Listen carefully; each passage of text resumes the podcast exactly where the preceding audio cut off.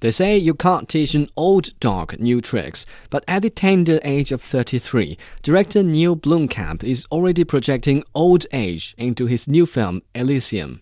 Blomkamp's 2009 movie District 9 concludes with the aliens promising to return in three years.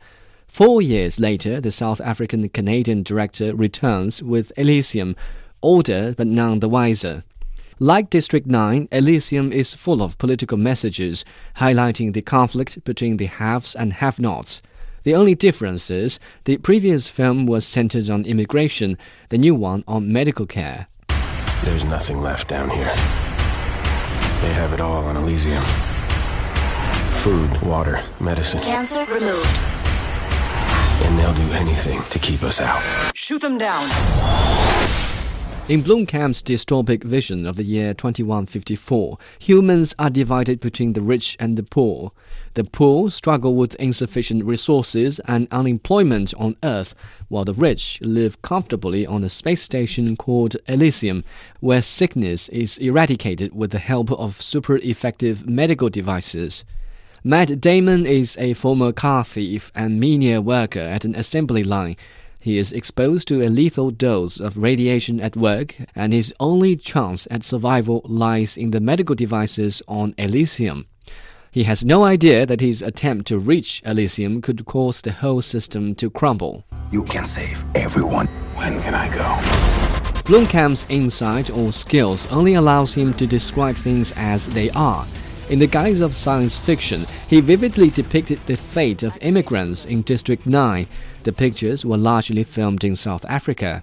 Similarly, Elysium is mostly photographed on the poor outskirts of Mexico City.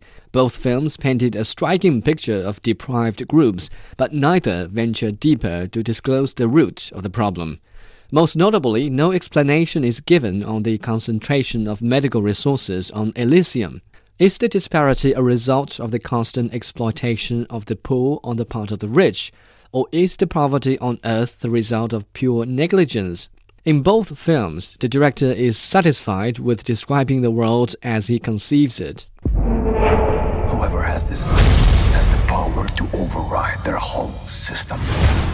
On the other hand, both films provide unsatisfactory endings. The aliens never returned in District 9, and the lead character never recovered from transhuman mutation. Elysium simply ends with a revolution during which the super effective medical service is made available to all people. Revolutions can be difficult and good story for a movie, but what follows is even more difficult. When you conceive a world where medical resources are controlled by the rich, you would naturally assume the situation is caused exactly by a shortage of such resources.